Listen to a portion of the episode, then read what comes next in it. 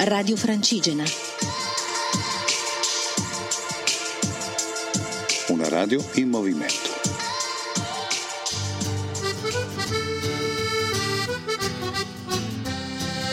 Cammina Foreste Lombardia 2017 in collaborazione con ERSAF, ente regionale per i servizi all'agricoltura e alle foreste.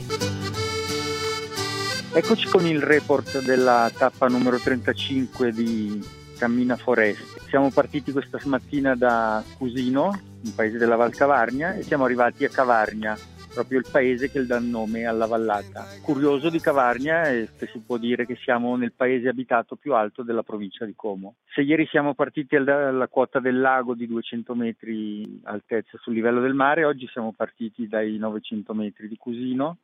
e ci siamo mantenuti più o meno su questa altezza fino ad arrivare qui a Cavarnia sopra i mille metri.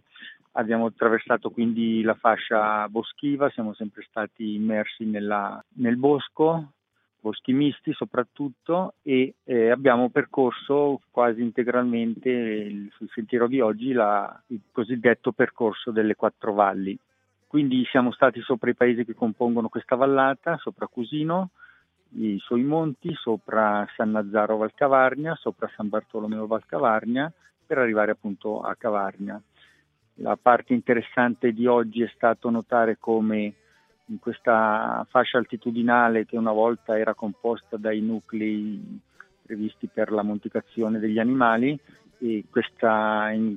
questi momenti questi paesi sono abituati soprattutto per il fine settimana a scopo di vacanza, vacanza per il fine settimana, vacanze estive e quindi ha preso eh, ha cambiato un po' la destinazione di questi nuclei dalla pastorizia ad attività di tempo libero. Altro interesse che abbiamo visto oggi con, la, con questa tappa sono stati i forni fusori qui sotto alla, al paese di Cavarnia dove restano i ruderi di un'attività di estrazione del minerale che c'era in questa questa zona, minerale soprattutto il ferro era, e ehm, abbiamo concluso la tappa visitando il museo etnografico di Cavarnia, un piccolo museo ma tenuto bene, con cura e con passione soprattutto dagli abitanti del paese, dove vengono un po' riprodotti quelli che erano le, le testimonianze del passato, quindi l'attività di pastorizia, l'attività di estrazione mineraria appunto, un'attività magari un po' curiosa che era quella del contrabbando, qua siamo vicinissimi al confine con la Svizzera e quindi c'è stata un'attività molto importante anche dal punto di vista economico per la zona data dal, dal trasporto più o meno lecito di tabacco, di sigarette soprattutto. E quindi c'era questa testimonianza importante che mh, abbiamo avuto modo di conoscere qui a questo grazioso museo. Ci hanno fatto compagnia oggi nella nostra camminata gli amici escursionisti del CAI Menaggio e abbiamo percorso l'ultimo tratto anche con i funzionari ERSAF che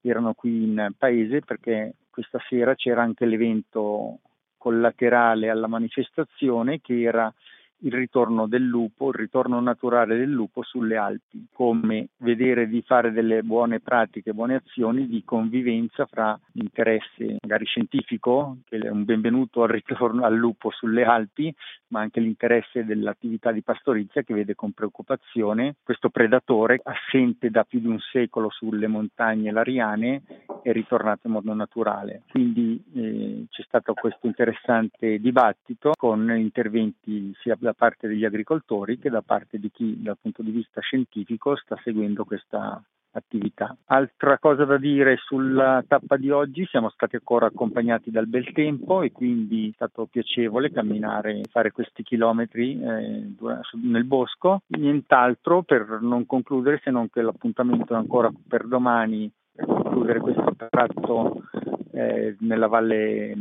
sulle valli del Ceresio e l'appuntamento appunto per il report di domani dove finiremo questo, questa settimana che è la, quasi l'ultima, siamo agli sgoccioli con la, con la manifestazione. Grazie.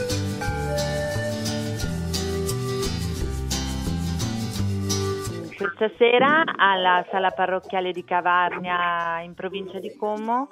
eh, Life Wolf Alps, il eh, progetto promosso da Regione Lombardia, ha promosso un incontro dal titolo Uomini e lupi, una convivenza possibile. Ne parliamo con Elisabetta Rossi di Regione Lombardia. Come è andata? Cosa è emerso durante l'incontro, Elisabetta? È andata bene, diciamo un,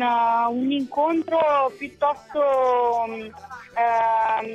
eh, interessante e eh, partecipato mh, mm, nonostante la realtà comunque piccola del paese di Cavarnia eh, presenti alcuni camminatori del Cammina Foreste, presenti i cittadini di, di Cavarnia, alcune istituzioni, il sindaco di Cavarnia, eh, molti cacciatori e qualche allevatore. Eh, l'incontro è andato bene, c'è stata la possibilità di illustrare eh, comunque mh, la situazione attuale della presenza del lupo sulle Alpi, quindi su eh, ad esempio che cosa si sta facendo per gestire la presenza del lupo nel Cuneese, in Lestigna, nelle Orobbie Bergamasche, che cosa si sta facendo in Lombardia, eh, anche tramite la collaborazione con ERSAS sulla consegna dei recinti elettrificati e con un particolare focus sulla presenza del lupo eh, in provincia di Como, visto che l'incontro a Cavarnia è stato pensato qui proprio perché qui eh, c'è la presenza vera del lupo. Ecco, di questo credo che ne abbia parlato soprattutto il comandante polizia provinciale di Como, Marco Testa, giusto? Della presenza del lupo in Alto Lario. Sì, esatto, sì, la prima parte introduttiva l'ho fatta io e diciamo che abbiamo un po' recuperato il il terreno qui perché nonostante sia un po' l'epicentro della presenza del nostro branco lombardo, mai si era fatto un incontro pubblico nell'ambito del progetto Lighthouse Alpi a Cavarnia. Quindi abbiamo cercato di fare una sintesi un po' di tutto quello che si è fatto, di quello che abbiamo visto, di com'è la situazione e devo dire è stato a differenza di altri interventi fatti altrove in Altolari, in Val d'Intelvi, più focalizzati su altri aspetti, completo, anche se veloce e, e, quindi abbiamo fatto il quadro aggiornato della situazione ma anche un espulso storico. E poi ripeto come ha detto Elisabetta abbiamo dato proprio anche elementi concreti per la prevenzione del danno e abbiamo portato le esperienze di altre, di altre aree. Non è mancato anche qualche intervento qualificato del pubblico presente vabbè, le, delle, dei carabinieri forestali sì. che ha ribadito il, il pezzo normativo che poi è la chiave del problema che, che riguarda la pastorizia qui che è il problema del pascolo brado. Sono state ribadite le norme che di fatto lo vietano da sempre, indipendentemente dalla presenza del lupo, e, e quindi anche questo non, non, ha certo guardato. Ne è uscita una bella serata, la sala qui di, della, della parrocchiale di Cavalli non credo che sia stata mai riempita così tanto se non magari per la recita natalizia o, o qualcosa di più è un pubblico locale ma comunque interessato che è rimasto fino alla fine anche grazie all'offerta poi che è stata fatta agli assaggi culinari eh, dei prodotti tipici lombardi, è stata molto apprezzata. Quindi una bella serata che hanno apprezzato tutti, gli amministratori mi hanno ringraziato, hanno chiesto di poterla ripetere almeno una volta all'anno. Non so se riusciremo con questo standard, però qui sono tutti contenti e noi pure perché alla fine siamo stati soddisfatti. Non ci sono state polemiche, è stata proprio una, una giornata interessante di lavoro con domande anche eh, mirate a cui abbiamo dato adeguate risposte e tutti sono andati contenti e alcuni anche a pancia piena. Benissimo, ricordiamo che Bene, domani, domenica 16 luglio, la tappa di Cammina Foreste diretta a San Mamete Valsolda incontrerà lungo la strada per San Lucio uno degli alpeggiatori della Valrezzo cui è stato consegnato un recinto antiperedazione, quindi una, una testimonianza di, di, un agricoltore. Sì, diciamo che abbiamo proprio voluto abbinare l'opportunità del Cammina Foreste che toccava proprio la tappa di Cavarnia per fare un incontro tematico sul lupo proprio qui a Cavarnia, perché qui il lupo c'è. E quindi ci sembrava comunque una cosa molto efficace pensare a una delle tappe del Cammina Foreste